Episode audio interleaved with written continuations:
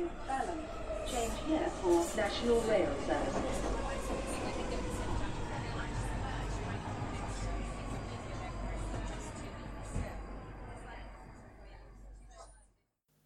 Bine te-am regăsit în stația Londra. Eu sunt Manuel Cheța de la manuelcheța.com și tu asculti podcastul Un român în Londra.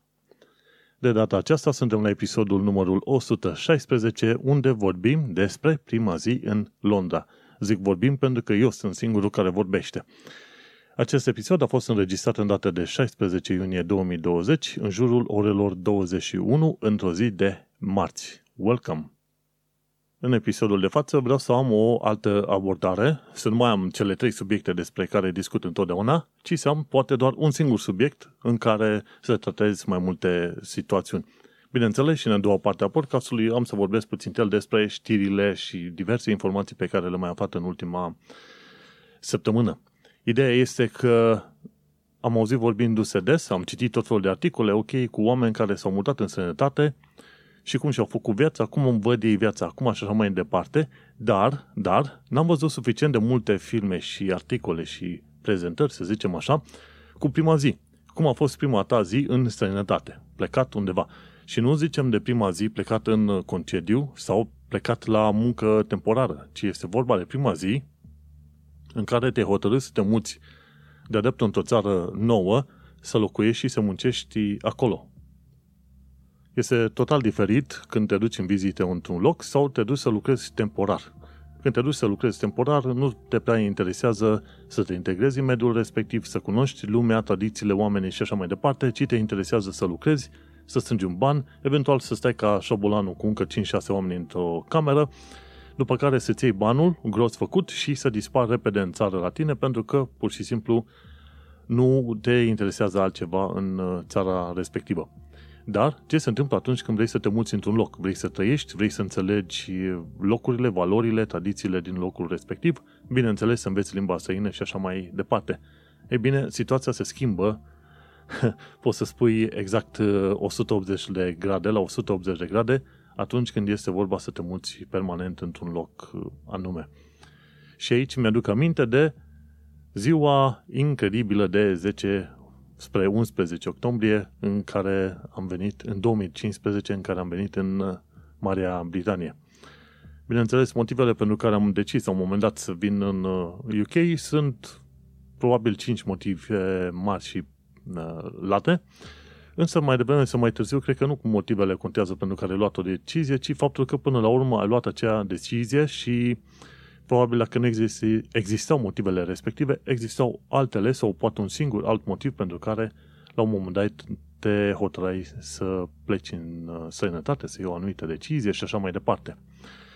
Însă, important este că în data de 10 octombrie 2015 aterizam la, aterizam la Luton, în uh, nordul uh, Londrei. Și interesantă chestie, ziua a fost destul de tristă atunci când am plecat în dimineața respectivă. Cred că era vreo șapte dimineața când am plecat. Ne-am dus la Aro Palace în Brașov, unde am luat uh, autobuzul către aeroportul Otopeni și de acolo, bineînțeles, avionul a și ajunsese undeva pe la ora 1, probabil spre 2 în uh, Luton. Aveam deja plătit uh, locul de cazare la un hostel undeva în nord-vestul mai degrabă în nordul Londrei, puțin nord-vest, și aveam și transportul plătit de la aeroport către, către acel loc de dormit. Și acum, dacă stau să mă gândesc foarte bine, chiar dacă făcusem uh, planificări timp de o lună, două înainte, discutasem cu un prieten de-al nostru de familie care plecase înainte acolo, omul uh, ne-a explicat o serie de lucruri, se mutase în UK probabil cu câteva luni de zile înainte și chiar dacă avea vârsta de 50 de ani la vremea respectivă, își găsise de muncă într-un, într-un atelier ca electrician. Și era mai mult sau mai puțin mulțumit, își găsise de lucru undeva mai la nord, în zona Manchesterului, e un oraș mai mic, mai la sud-vest de Manchester. Și omul respectiv își găsise de muncă. În momentul în care m-am gândit, zic, dacă tot ar fi vorba să merg în străinătate, să mă duc în UK, Gândește-te că știu ceva în limba engleză, că doar lucrasem ani întregi cu americani în uh, servicii de outsourcing pe servicii de IT, știu puțin tel uh, programare, înțeleg internetul și așa mai departe, ei bine, dacă un om de 50 de ani de zile își găsește loc de muncă în UK, cum să nu găsesc și eu unul mai tânăr la 30 de ani de zile?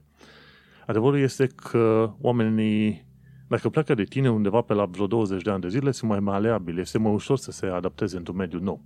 Dar dacă pleacă pe la 30 de ani de zile sau dacă pleacă pe la vreo 40-45 de ani de zile, cum a fost uh, maica mea, prin 2003 la 45 de ani de zile, a luat drumul uh, Spaniei. Pentru că era foarte greu să-și găsească loc de muncă ca femeie și pe, pe la vremea respectivă ne spunea. Zice, când o femeie ajunge pe la vreo 40-40 și ceva de ani de zile în România, este mai greu să fie angajată în tot felul de joburi. Era mai ușor pentru bărbat la 40-50 de ani de zile să se angajeze decât pentru o femeie la aceeași vârstă. Și nu știu dacă este mă, la fel de valabil și în perioada de acum.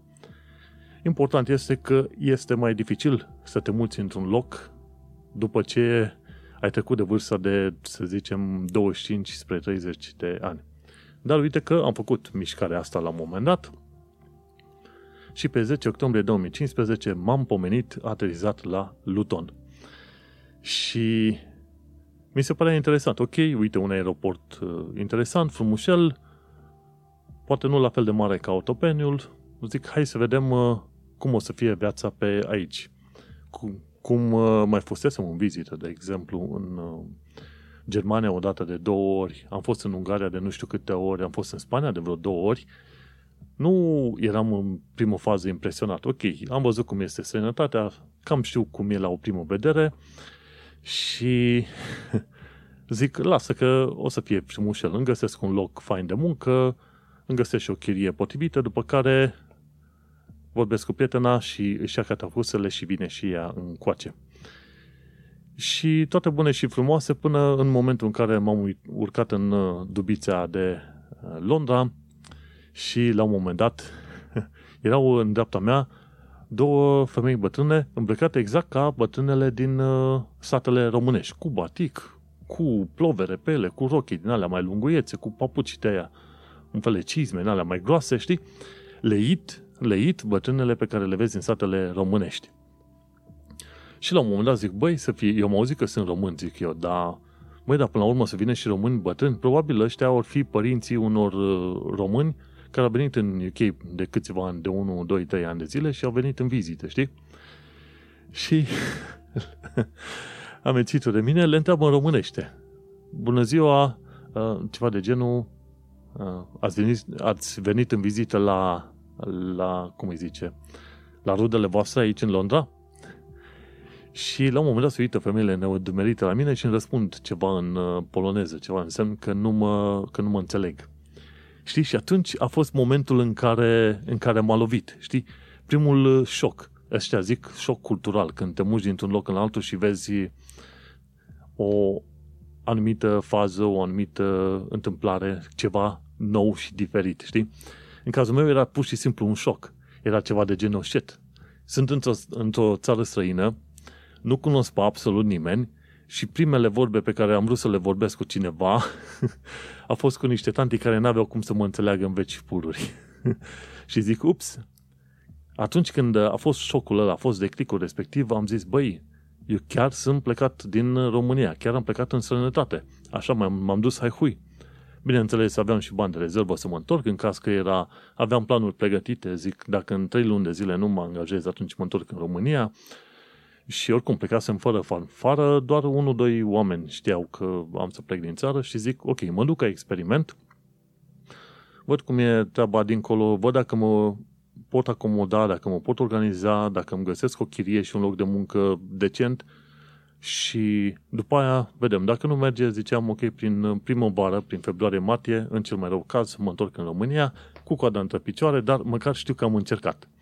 Oricum, la plecare, ca o paranteză, mi-am uh, propus un singur lucru. Zic, am văzut foarte multe cazuri de români care s-au dus dincolo și au acceptat joburi de nimic în ideea că vor fi plătiți puțin mai bine decât în uh, România.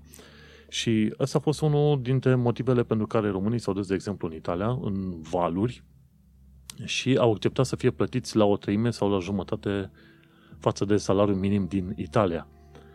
Era o perioadă în care se duceau în africani din Africa de Nord să lucreze în Italia și lucrau pe minimul pe economie.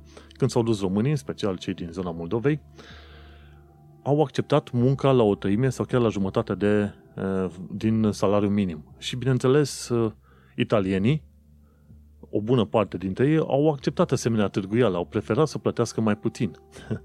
și acum, acum au preferat să plătească mai puțin, bineînțeles că au început să și desconsidere și la un moment dat rasismul împotriva românilor a, a apărut. Și în felul ăsta românii au disus piața de muncă locală, acceptând să fie plătiți sub normă când, aș, când accept să fii plătit sub un anumit minim, cumva atragi după tine și o regulă care spune că poți să fii călcat în picioare, pentru că accepti să fii plătit sub limitele legale.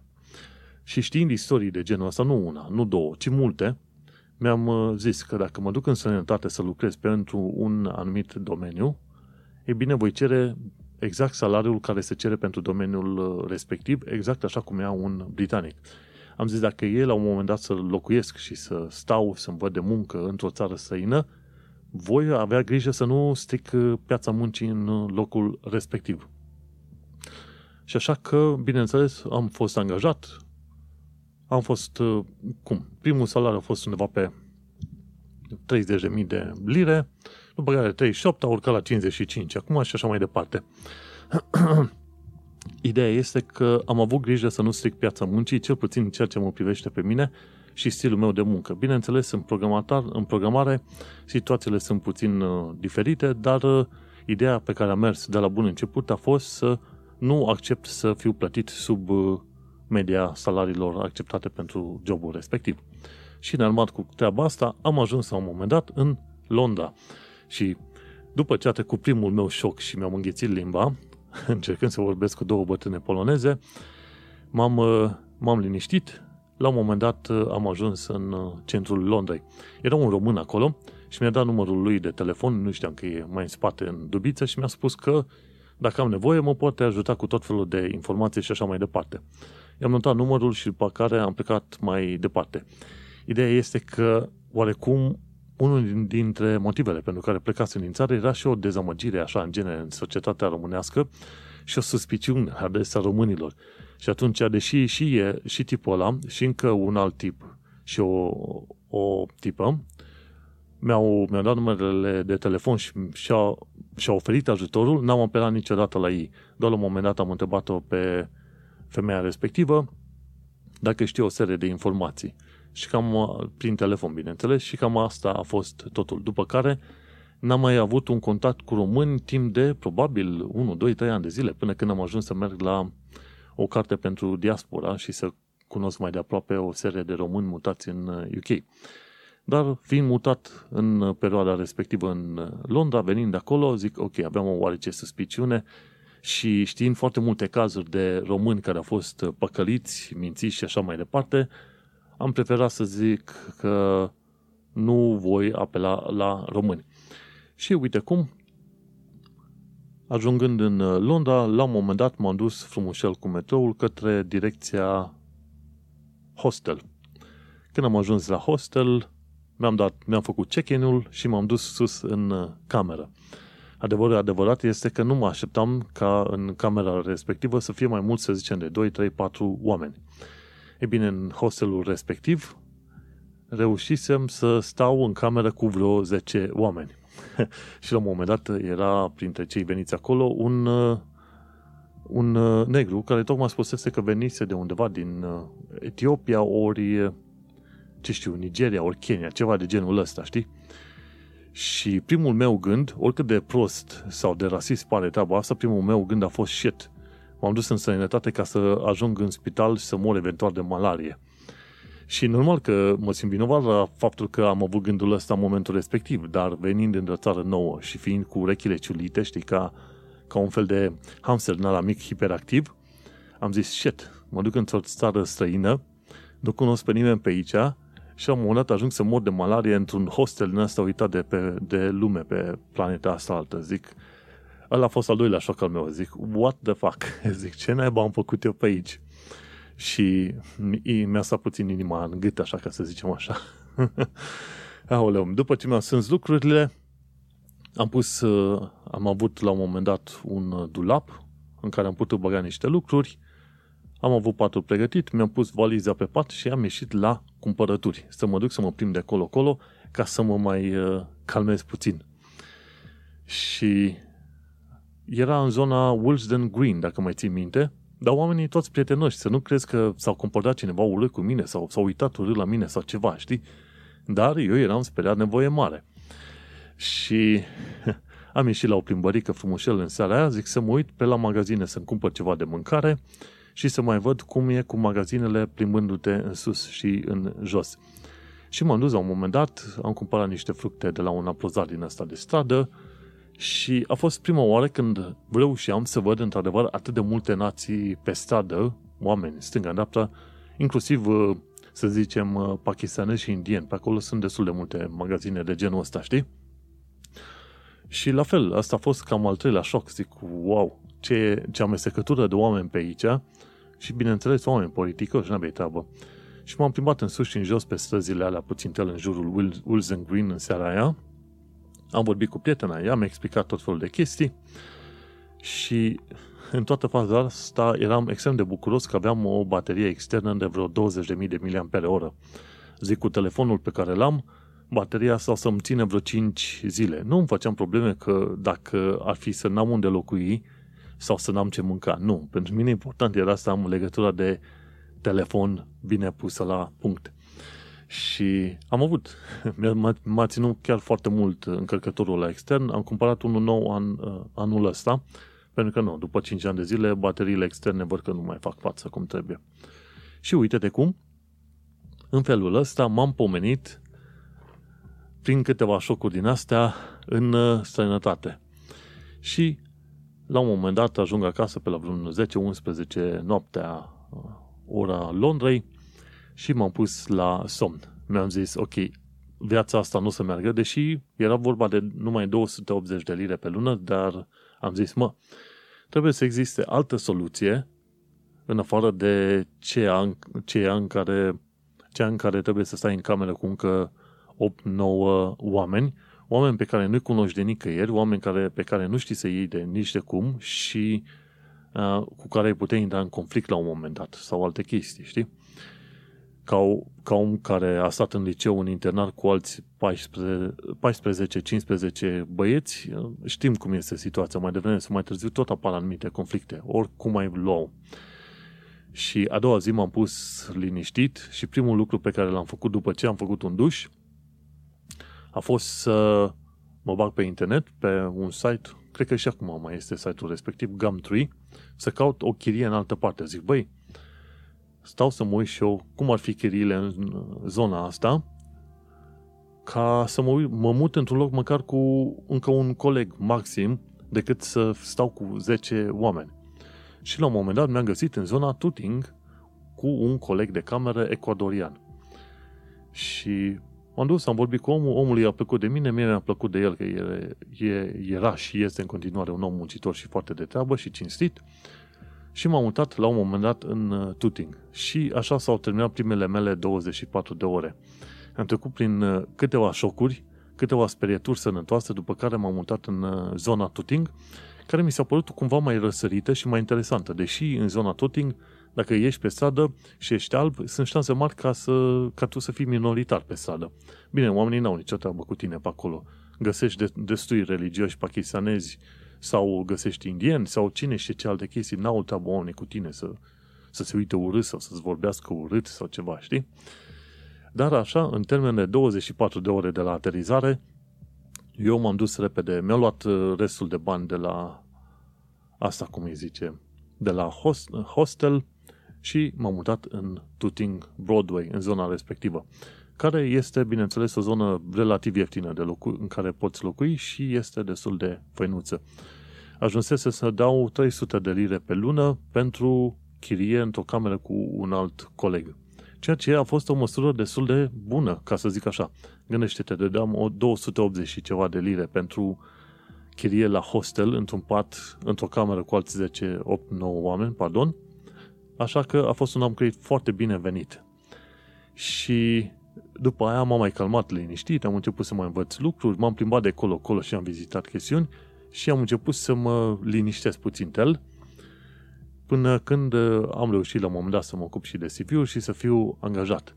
Dar acele trei momente de șoc cu bătrânele poloneze și mai apoi cu tipul ăla negru când am vorbit în, uh, în, la hostel și cu magazinele alea, cu națiile alea toate pe care le găseam pe sadă, alea m-au, m-au trezit așa destul de rapid la realitatea că eu deja eram într-o altă țară, într-un alt context, singur de capul meu, uh, oarecum neîncrezător în orice fel de mână de ajutor care mi s-ar fi oferit, oferit de către români și am tăiat-o liniștit în uh, sudul Londrei.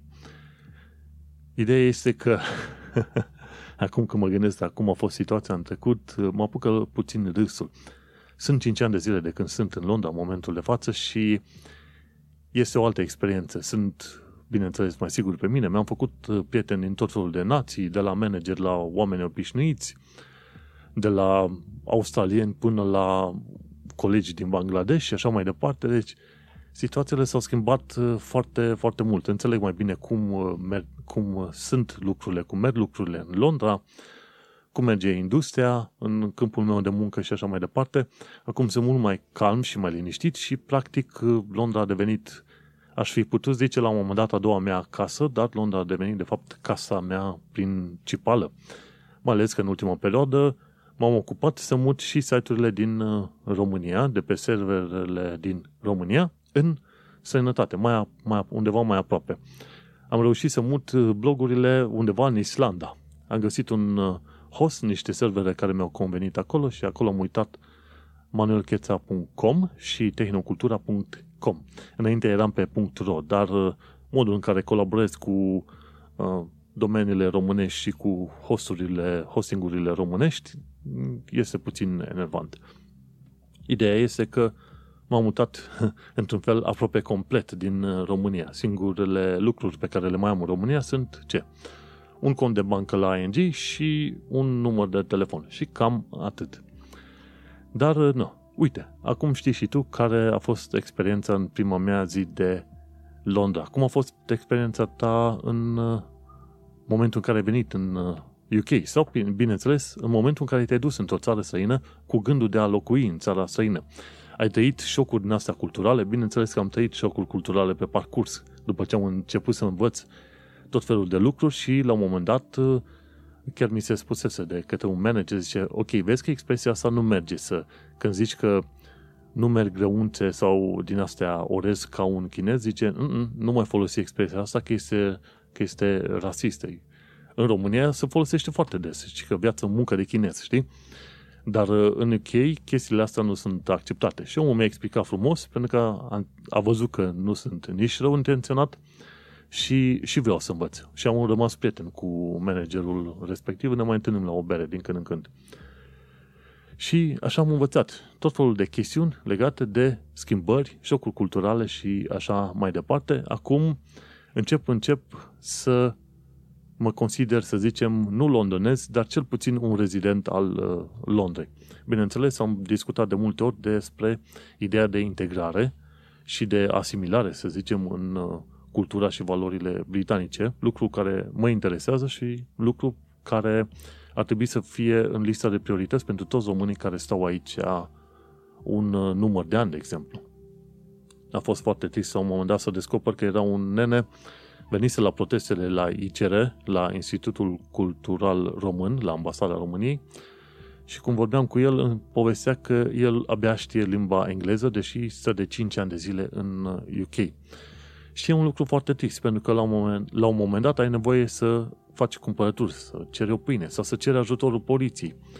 Deși poliția are interpreta, traducători și așa mai departe, este foarte complicat să stai într-o țară străină și să nu știi limba și să nu vrei să te integrezi și să uh, cunoști valorile și uh, principiile țării în care te-ai mutat. Dar asta este. Important este că la un moment dat, uite-te că m-am pomenit în UK și am venit să stau o perioadă limitată și am ajuns să stau ceva mai mult. Poate la un moment dat am să devin și eu un londonez jet budget, așa cum au devenit alții. Bineînțeles, vor fi destui alții care vor zice la un moment dat că nu poți să fii niciodată londonez sau britanic dacă nu te-ai născut în țara respectivă. Acum, chestiunile sunt debatable, cum se spune, însă mai devreme sau mai târziu, cel puțin din punct de vedere tehnic, atâta timp cât locuiești într-un loc, plătești taxe într-un loc, uh, participi la locul respectiv într-un mod sau altul cultural sau nu educațional și așa mai departe, mai devreme sau mai târziu tu ești de-al uh, locului respectiv. Când va fi aia, nu se știe exact. Important este că, din punct de vedere tehnic, mai devreme sau mai târziu, oricare om poate să se numească ca fiind de locul, de al locului respectiv. Și probabil, la un moment dat, podcastul ăsta se va numi un podcast de londonez în loc de un român în Londra. Deocamdată prefer să rămân uh, la titlul ăsta și vom mai tăi și vom mai vedea. În fine, care au fost șocurile, dacă ai avut vreunele, atunci când ai venit în UK? Uh, Bine, adevărul este că nu venisem în UK pentru că nu aveam ce mânca sau pentru că mi-era mie rău în uh, România. Ca de exemplu, aveam în uh, derulare o serie de proiecte în perioada respectivă și dacă insistam, bineînțeles, puteam să le continui, dar la un moment dat am zis că parcă nu mai merită efortul, nu mai vreau, nu mă mai agit atât de mult. La un moment dat, uh, în perioada respectivă, aveam în perioada 2014-2015, cam asta e perioada de care vreau să discut aveam uh, magazin online cu o cunoștință de, de-a mea. Noi vindeam prin magazinul la online genți de damă din piele. Și au fost perioade în care reușeam să prindem și 10% din traficul pe România pe vreo 50 de cuvinte cheie. Asta însemna destul de mult. Dar mai devreme sau mai târziu, uh, afacerea a picat în bot și asta este. Ne-am ales, cel puțin eu, după o muncă de un an și aproape jumătate, cu multă muncă și zero bani în uh, buzunar. Dar a fost o experiență din care am învățat, uh, lucram și seara târziu, lucram și în weekenduri, în ideea că până la urmă va, va ieși ceva. Pe lângă treaba asta, la un moment dat, mai aveam și un uh, PFA, prin care făceam website-uri. Și am făcut consultanță, o dată de două ori am lucrat la un site micuț, la un moment dat era vorba să facem un contact cu o primărie pentru câțiva bani care nu însemnau foarte mult oricum. Era vorba să fac un site, după aia am ajuns să facem două site-uri cu o muncă enormă și zic, ok, dați-mi pentru partea de istorie și așa mai departe, dați-mi detaliile, de unde le au. Cică zice, păi, ia informațiile astea de pe Wikipedia. și mi-am dat seama, zic, măi frate, orice fel de primărie din din țara asta ar trebui să aibă propriul său compediu istoric, cu detalii și așa mai departe. Nu pot să încerc mie să mă duc pe Wikipedia să-ți iau detaliile alea, să ți le pun eu pe site, ca fiind din partea primăriei atunci când e vorba să refac uh, site-ul respectiv. În fine, până la urmă, la un moment dat ne-a spus, ok, este septembrie 2015, avem nevoie ca site-ul să fie făcut până în uh, decembrie și vor dura 2 ani de zile până când vei putea fi plătit pentru site-ul ăsta. Am zis nu, am zis nu, așa ceva nu merge. Asta a fost a doua chestie. O a treia chestie este tocmai uh, munca ce făceam la TVS Brașov. Era un canal de televiziune locală unde am avut emisiunea Tehnocultura. Cam un an de zile, un sezon și un episod, două, a existat Tehnocultura la TVS Brașov. Dacă cauți pe canalul de YouTube tehnocultura.ro găsești playlistul TBS Brașov și acolo mă poți vedea pe mine prezentând tot felul de subiecte, de la calculatoare, la biciclete și așa, și sticla, de exemplu. Am avut, făceam mini-documentare, să zicem, o dată la câteva săptămâni de zile. Și la un moment dat au închis canalul respectiv. Uh, m-am ocupat de un eveniment la un moment dat, să invit blogger brașoveni, nu blogger brașoveni, ci blogger de prin toată țara, să vadă cum e Oktoberfestul uh, în uh, Brașov și eventual să vorbească despre Oktoberfest în, uh, în localitățile din care eu îi invitasem. Veneau oameni și de la București, din Baia Mare și așa mai departe. Evenimentul a fost un fiasco, prea multe detalii nu vreau să dau. Ideea este că mă, mă scârbisem la un moment dat de modul în care au, au avut loc colaborările cu niște parteneri și mă plictisisem enorm, mă enervasem enorm în perioada respectivă. Și așa, având mai multe bărci din astea închise, la un moment dat având și o mică supărare cu locul de muncă, nu că eram prost plătit și că îmi, să zicem, îmi disprețea munca, ci pur și simplu nu, nu mergea munca în direcția în care vroiam eu, ei bine, având chestia astea, chestiunile astea și supărările astea la un loc, le-am zis, ok, ia hai să schimbăm puțin cadrul, să mergem în sănătate, să vedem dacă îi dăm un reset. Și la un moment dat am închis uh, PFA-ul, magazinul online a fost închis, canalul TV a fost închis în mod automat de proprietar, auzi automat. Uh, am uh, refuzat să mă fac orice fel de evenimente cu blogger și așa mai departe și am avut grijă la colaborări și bineînțeles am preferat să îmi schimb și locul de muncă la un moment dat, pentru că nu mai eram uh, mulțumit de direcția în care mergea activitatea acolo. Și așa, cinci motive mari și late, mi-am luat catafusele, am mers în sănătate, Asta după ce, în urmă cu ani de zile, chiar prietena mă întrebase ce te ține în România. Ei bine, după 2 ani de zile am răspuns, ei, acum nu mă mai ține nimic, că pare că primesc șuturi din toate direcțiile. Hai să schimbăm cadrul. Am schimbat cadrul, am redus din activitățile extracurriculare, extracurriculare rale, deja nu mai știu limba română, și mi-e mult mai bine acum. Singurul lucru pe care îl fac în afară de jobul meu obișnuit este să fac episodul de podcast. În alte activități nu mă mai implic așa cum mă implicam înainte, pentru că pur și simplu prefer să îmi mențin la minimul, minimum energia consumată și, bineînțeles, timpii și așa mai departe. Și uite-mă aici, nu îmi pare rău, cu ocazia asta ascult și tu podcastul Un Român în Londra. Să nu uităm că acum trebuie să punem pauză pentru ascultătorii de radio. Pentru ascultătorii de radio, dacă vor să asculte cealaltă parte a episodului de podcast, nu uita să intri pe manuelcheța.com la episodul 116, prima zi în Londra. Succes!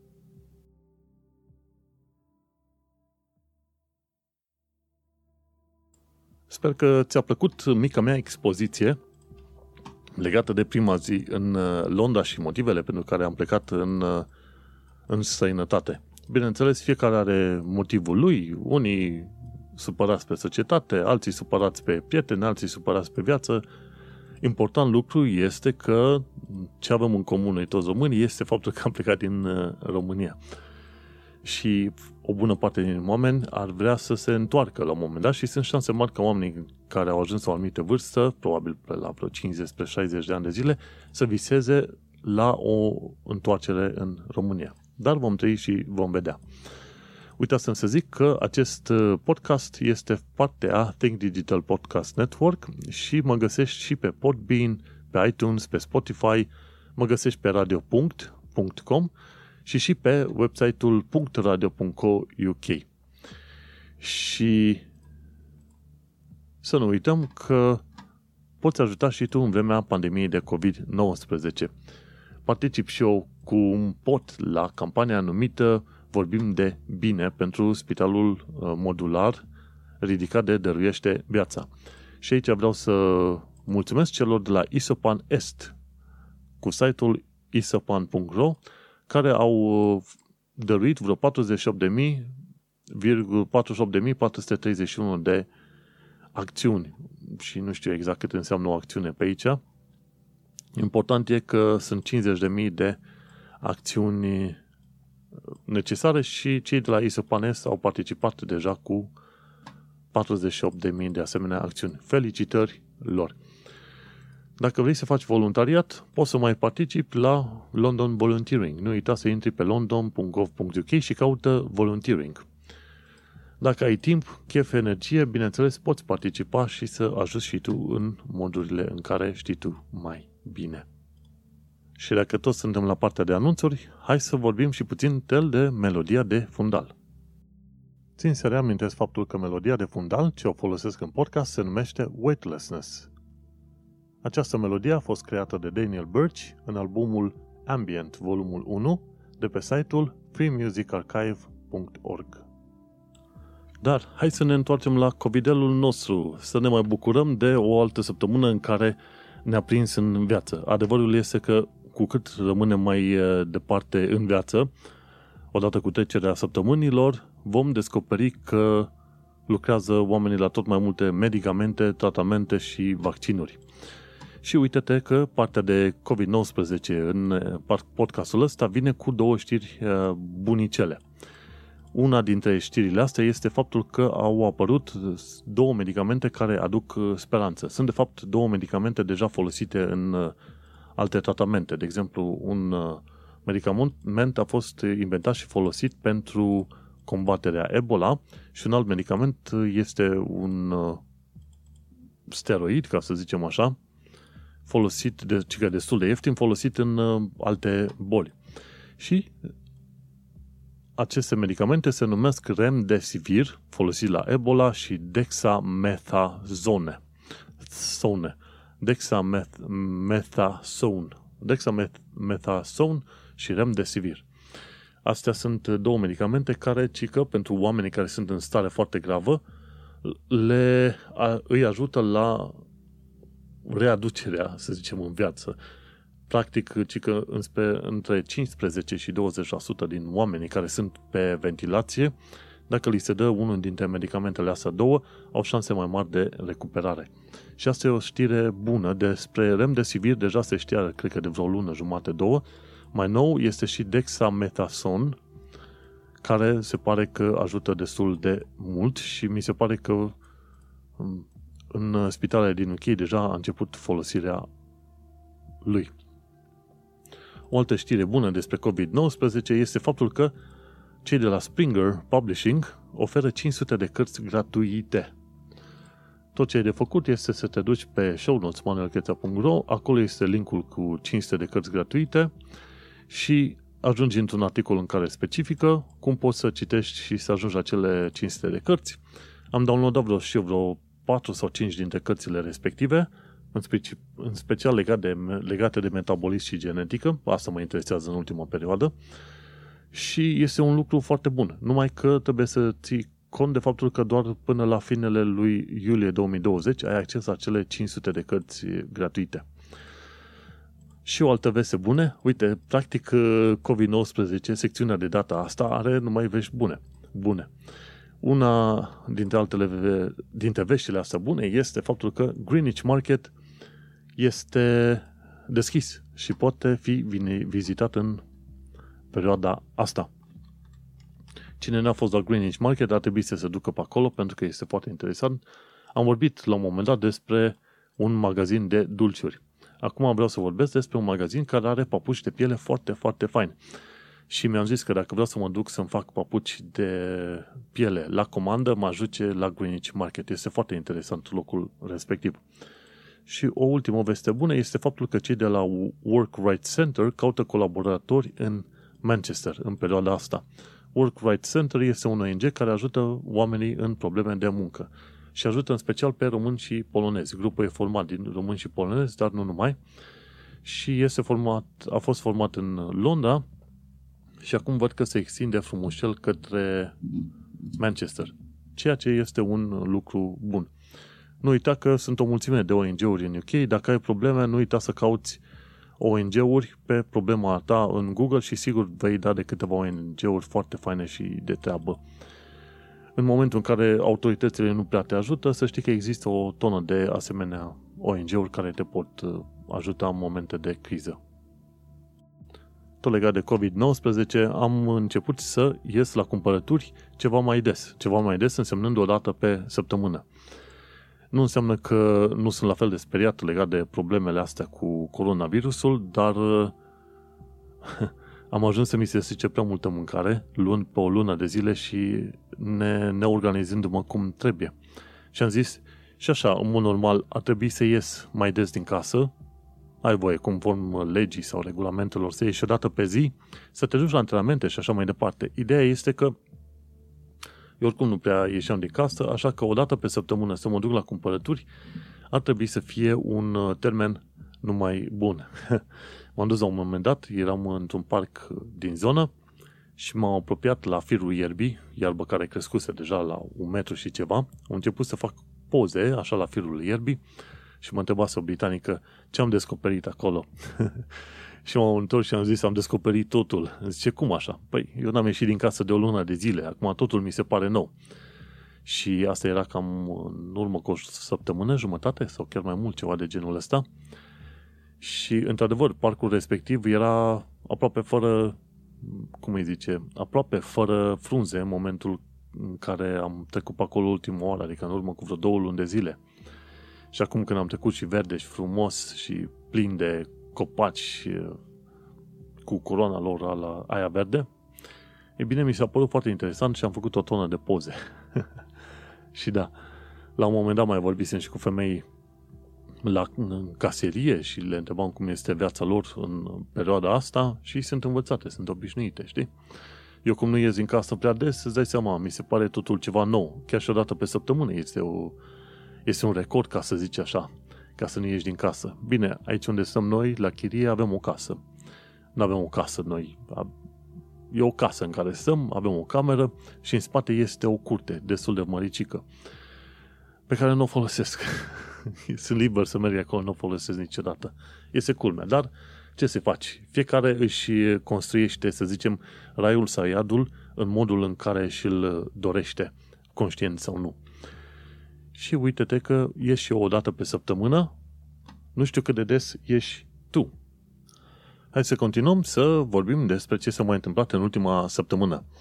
La actualitatea britanică sau londoneză am scris despre faptul că Skyrora vrea să ducă Scoția în spațiu.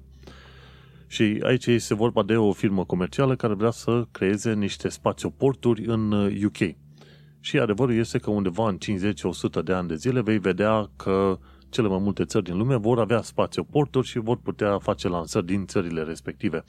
Nu este neapărat nevoie să lansezi rachete numai din uh, Guiana franceză, din Florida sau din uh, Uzbekistan sau ce mai e de unde trimit ăștia. Uite, și chinezii și japonezii la fel uh, folosesc rachete. Ideea este că, în principiu, este mai bine dacă reușești să faci lansări de rachete din zona ecuatorului, dar nu este extraordinar de dificil să lansezi rachete de pe oriunde de pe planeta asta, ca să zicem așa, dacă e vreme suficient de bună.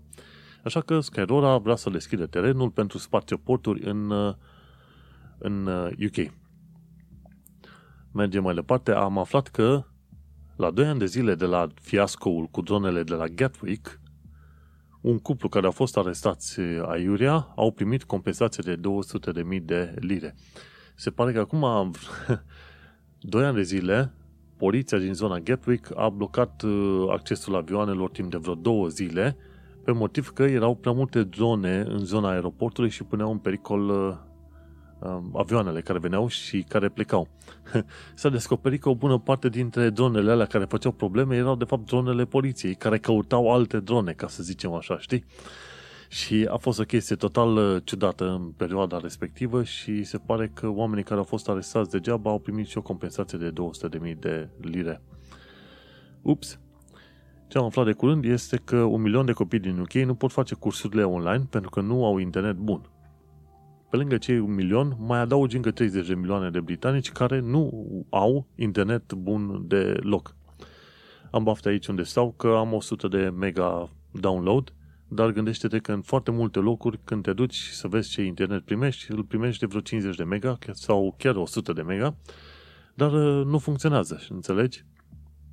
Și adevărul este că îmi este foarte mare dor de HyperOptic, unde plăteam 50 de lire în Isle of Dogs, dar aveam conexiune de 1 gigabit acasă. Descărcam un joc destul de mare, de vreo 50-70 de giga, în numai 7 minute. Aia înseamnă, aia înseamnă să fii mafiot, cum se zice. Dar nu, asta e viața. Ideea este că în UK încă sunt uh, contracte foarte mari, plătești foarte mult pentru abonamentul de internet și abonamentul de internet este chiar foarte prost.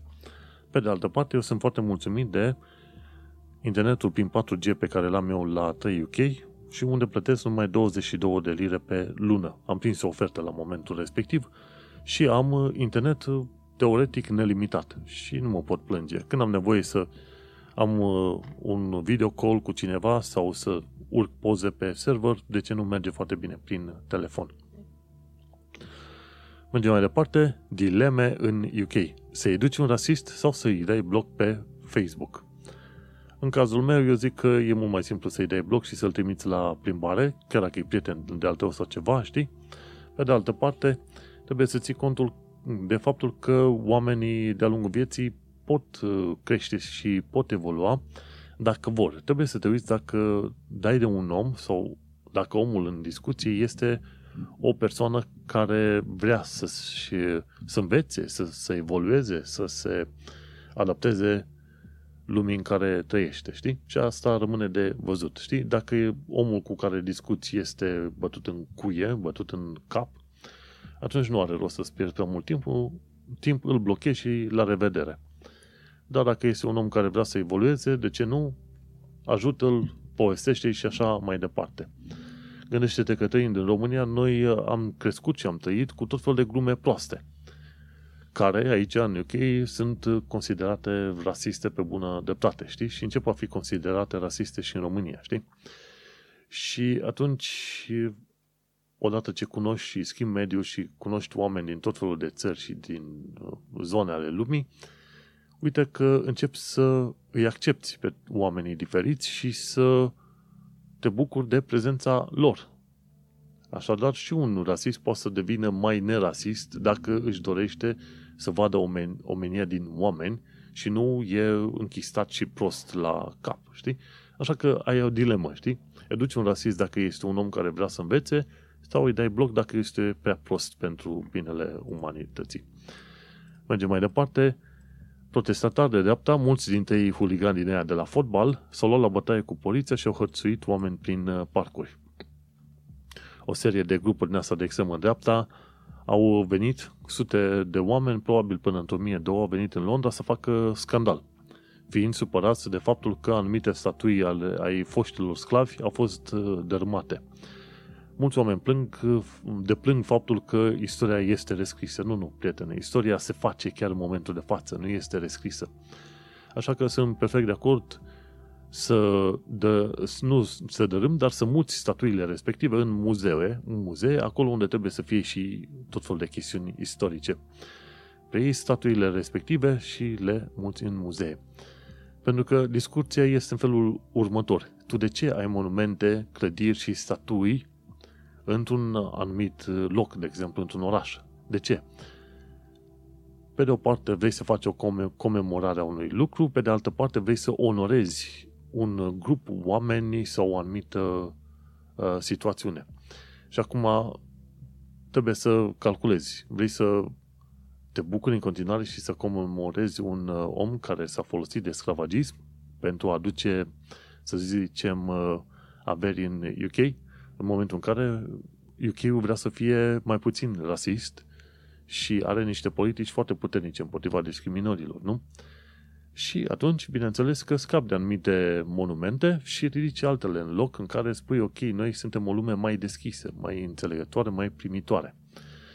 Și când au venit protestatarii de dreapta, au venit în ideea că vor să protejeze nu știu ce dac de statui. Adevărul e că n-au venit din cauza aia, ci au venit pentru că pur și simplu vreau să iasă la bătaie și la scandal. Cred că foarte mulți dintre huliganii ăștia au venit doar pentru că au vrut să se ia la bătaie cu cineva, nu pentru că ar fi rasiști sau că ar urâ ei cumva negri și alte situații. Nu. Au fost situații în care huligani din ăștia s-au dus prin parcuri și au luat oameni la bătaie doar pentru că oamenii ăia stăteau la picnic pe acolo, știi? Și a fost o chestie foarte urâtă. Și te poți uita. Uh, huliganii ăștia care au venit la petrecere au fost în mare majoritate albi, tinerei între 20 și 30 de ani de zile și bărbați. În principiu cam asta. Pe când la protestele astea cu Black Lives Matter au venit și bărbați și femei și tineri și bătrâni de toate culorile și liniștiți. Au fost uh, evenimente violente în care, din motive pe care nu le pot înțelege, la, chiar la Black Lives Matter au sărit la bătaie la poliție. Deci chiar nu înțeleg de ce, pentru că, cum am mai zis de atâtea ori, situația din închei nu este atât de dificilă și de groaznică pe cum este în SUA. Așa că nu știu dacă aveau scuză aia să facă, să zicem, uh, să, ia, să se ia la bătaie cu poliția în momentul respectiv de la Black Lives Matter. Să nu uităm că trebuie pus accentul la, Black, la evenimentele astea cu Black Lives Matter. Nu se discută foarte des de două lucruri. Unu, uh, uh, black on black crime, cum se, uh, cum se spune, adică criminalitate în care victimele și uh, făptașii sunt de fapt negri. Și a doilea lucru, uh, dacă tot se discută de istoria sclaviei și așa mai departe, ar trebui să se scoată în evidență și faptul că o bună parte dintre sclavii care au ajuns pe vapoarele care i-a dus undeva spre America, Marea Britanie și așa mai departe, ei bine, sclavii respectivi au fost vânduți de către alți lideri africani. Deci proprii lor negri i-au luat, i-au strâns în cătușe și i-au vândut uh, europenilor. Au fost destul de multe cazuri în care, bineînțeles, și europenii au luat uh, uh prizonieri și i-au dus în, uh, în uh, străinătate, știi? Dar chestiile astea trebuie discutate și într-o parte și în alta. Dacă tu vrei să discuți despre aspecte istorice, trebuie să le iei pe toate amestecate. Cum un alt aspect istoric este și faptul că România a participat la genocid în cel de-al doilea război mondial împreună cu naziștii. Și, și aici este vorba de faptul că mi se pare vreo 100 de mii, 200 de mii de evrei și țigani au fost dați pe mâna naziștilor pentru a fi exterminați. În perioada aia, 1940-1941, ceva de genul ăsta, cât România a fost de partea germanilor. Și chestia asta văd că n-a fost uh, și nu este predată în școli. Și România are o problemă serioasă cu rasismul, dar istoria pe care o vedem predată în școli pare a fi aceea inventată și creată prin uh, vremea comunistă. Și România trebuie să își trateze și să recunoască vechii demoni, în care, bineînțeles, și țiganii erau, uh, uh, cum să zic, în stare de robie, de sclavagie și o parte dintre români, acum 100-200 de ani, și, bineînțeles, și atrocitățile la care au participat uh, trupele române, cum ar fi, de exemplu, uh, masacrul din Odessa, dacă cauți să descoperi la un moment dat că soldații români au participat împreună cu naziștii la masacrul respectiv, femei, bătrâni, copii băgați în uh, niște hambare și pe aia arși de vii, după aia cei 100 de mii, 200 de mii de țigani și evrei dați pe mâna naziștilor pentru a fi exterminați. Deci sunt tot felul de chestiuni din asta care trebuie luate în considerare și predate în școli, ca să se știe clar, băi, asta e parte din istoria noastră, trebuie să recunoaștem, trebuie să uh, oferim reparație și scuze ca țară acolo unde trebuie oferit. Știi că vorba aia, e ușor să dai vina pe naziști și pe germani care au făcut uh, tot felul de mizerii în genul ăsta, dar să nu uităm că naziștii și germanii nu ajungeau să pună mâna pe atât de mulți evrei și țigani dacă nu erau uh, băștinașii localnicii din zonele alea, cum ar fi localnicii din uh, zona Poloniei, localnicii din zona României, care au dat pe mâna autorităților uh, evrei și țigani. Ok? Deci a fost cu participarea societății din perioada respectivă. Și atunci chestiile astea, bineînțeles, nu înseamnă că tu, ca individ, în ziua de astăzi, trebuie să te simți vinovat pentru ce au făcut aia în trecut. Dar România ca țară trebuie să recunoască chestia asta și să iasă la înaintare, să spună, ok, noi vrem să oferim reparație, noi vrem să recunoaștem în mod public că am făcut niște chestiuni reprobabile și așa mai departe. Lucru pe care România nu cred că îl face așa cum trebuie în momentul de față. Încă mai avem glume tâmpite despre jidani în România, și gidani cu ghilmele de rigoară și mai avem glume tâmpite despre țigani în care sunt referiți uh, ca fiind ciori. Par simpatice alea, dar uh, nu sunt, știi? Și România, deși nu recunoaște că are o problemă cu rasismul, este. Este în continuare o problemă și trebuie, bineînțeles, spusă pe față și pe tabă. Așa, hai să ne întoarcem la știrile noastre la actualitatea britanică, banul vorbește. Unilever rămâne în UK. Și aici este vorba de faptul că la un moment dat vorbisem că din cauza Brexitului, cei de la Unilever vor să-și mute birourile în Amsterdam. Dar adevărul este că majoritatea acționarilor la Unilever, undeva oameni care dețin 80-90% din Unilever, sunt în, din UK și în Londra cea mai mare parte. Iar asta înseamnă că banul vorbește oamenii au decis la un moment dat că este bine ca Unilever să rămână în UK în continuare pentru că În UK sunt cei mai mulți bani, cei mai mulți acționari la firma respectivă, așadar mutarea în Amsterdam nu se mai întâmplă. Și mai devreme sau mai târziu, în tot fel de discuții de principii, principialități, idealisme și toate cele, viața, lucrurile practice sunt cele care te lovesc, știi? Și atunci acolo discuți. Acolo unde se simte foamea, acolo trebuie dusă discuția. Idealurile sunt bune atâta timp cât uh, ai burta plină. Asta nu înseamnă că nu trebuie să te menții de un ideal sau ceva, dar asta înseamnă că trebuie să fii nițel uh, practic. Este foarte bine că avem încă ideea de idealism în viața de zi cu zi și, de ce nu, să trăim pentru niște principii și să ne ducem viața în continuare pe baza celor uh, principii. Asta nu înseamnă că sunt situații în care pur și simplu tu trebuie neapărat să respecti idealul uh, respectiv. Unul dintre lucrurile interesante de la viață este că o regulă are și excepții de folosire sau, cel mai probabil, cele mai multe reguli au și excepții de la folosire. Și să mergem la ultima secțiune a episodului de podcast, Viața în sănătate. Și aici sunt și două sfaturi practice. Sunt două articole foarte interesante pe care le-am citit în ultima săptămână. Unul dintre ele este legat de folosirea unui leasehold pentru dat în chirie. Atunci când iei un leasehold sau un sharehold, ar trebui să te uiți foarte bine la condițiile din contract. Dacă în condiția de contract spune că tu n-ai voie să închiriezi locuința respectivă, atunci ai probleme. Situațiunea, scuze, situațiunea spune că dacă în contract spune că n-ai voie să dai în chirie locuința respectivă, în momentul în care ești descoperit că ai dat în chirie, să zicem prin Airbnb, Booking sau chirie normală, tu la un moment dat poți pierde una la mână leasehold-ul, banii care i-ai plătit se, se pierd prin contract și tu ești plătit, mi se pa, obligat să plătești niște daune către landlordul respectiv și mi se pare că uh, la un moment dat o să fii și dat afară din apartamentul respectiv și toți banii care ai plătit uh, s-au dus pe apa sâmbetei. Și sunt și situații în care, cine știe, te vei putea pomeni reclamat la, la Consiliul Local pentru diverse probleme. În principiu, dacă ai freehold, și asta înseamnă să ai casă, îți permiți să faci aproape tot ce vrei tu. Dar și acolo sunt mici reguli care trebuie respectate. Dar la leasehold și la sharehold, situațiile sunt puțin uh, diferite și de aceea este bine să pui multe întrebări și să îți faci un uh, contact pe măsură. Și hai să mergem la următorul punct, care spune că nu este ok să folosești clasa 1 la trenuri dacă nu ai, chiar dacă nu ai loc la clasa a doua. Pentru că sunt situații în care primești și amendă și posibil să ajungi la tribunal.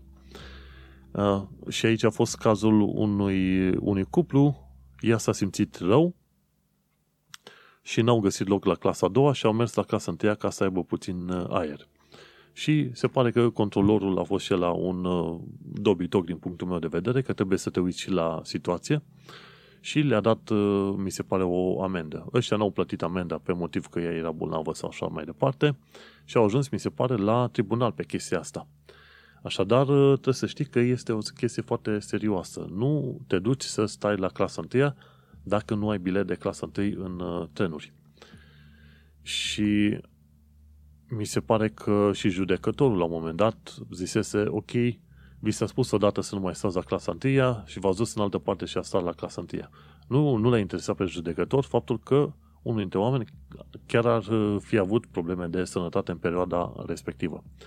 Un lucru pe care mulți oameni uh, îl pun în discuție în perioada asta este de ce trenurile folosesc clasa 1 mai ales astea de navetă, dacă oamenii nu iau bilete de clasa 1. Practic, te pomenești că sunt câteva vagoane de clasa 1 și sunt alte vagoane de clasa 2 care sunt pline, ochi, și alea de, de clasa 1 rămân în marea majoritate, marea lor majoritate goale. Și trebuie să ții cont că n-ai voie la clasa 1 nici măcar în picioare. Nu, nu sta jos, nici măcar în picioare. Și este foarte suspect cum uh, firmele astea de, de transport de trenuri preferă să țină vagoane goale de clasa 1 decât să mărească numărul de vagoane de clasa a doua. Ăsta e unul dintre motivele pentru care nu-mi place să stau într-o zonă în care eu depind strict de tren și nu am uh, metrou. de abia aștept să mă mut din zona asta în care sunt acum. Aici depind de tren, după ce că vine rar, este și plin și este și destul de scump. Așa că cum pot, am să mă mut într-o zonă în care am acces la metrou. Am și colegi care s-au mutat destul de departe și au acces la metrou, vin cu Thameslink din zona uh, de sud-vest și ajung în 20-30 de minute la Shard.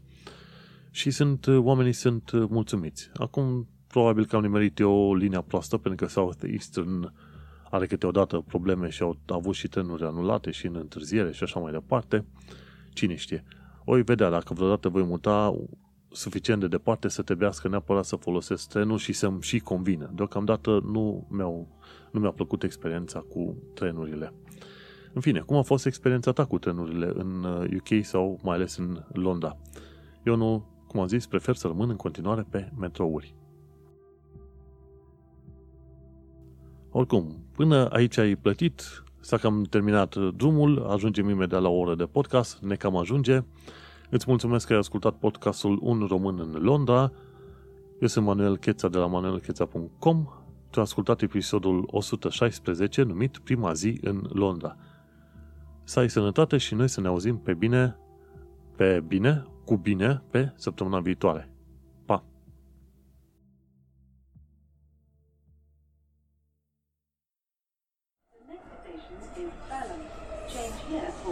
The next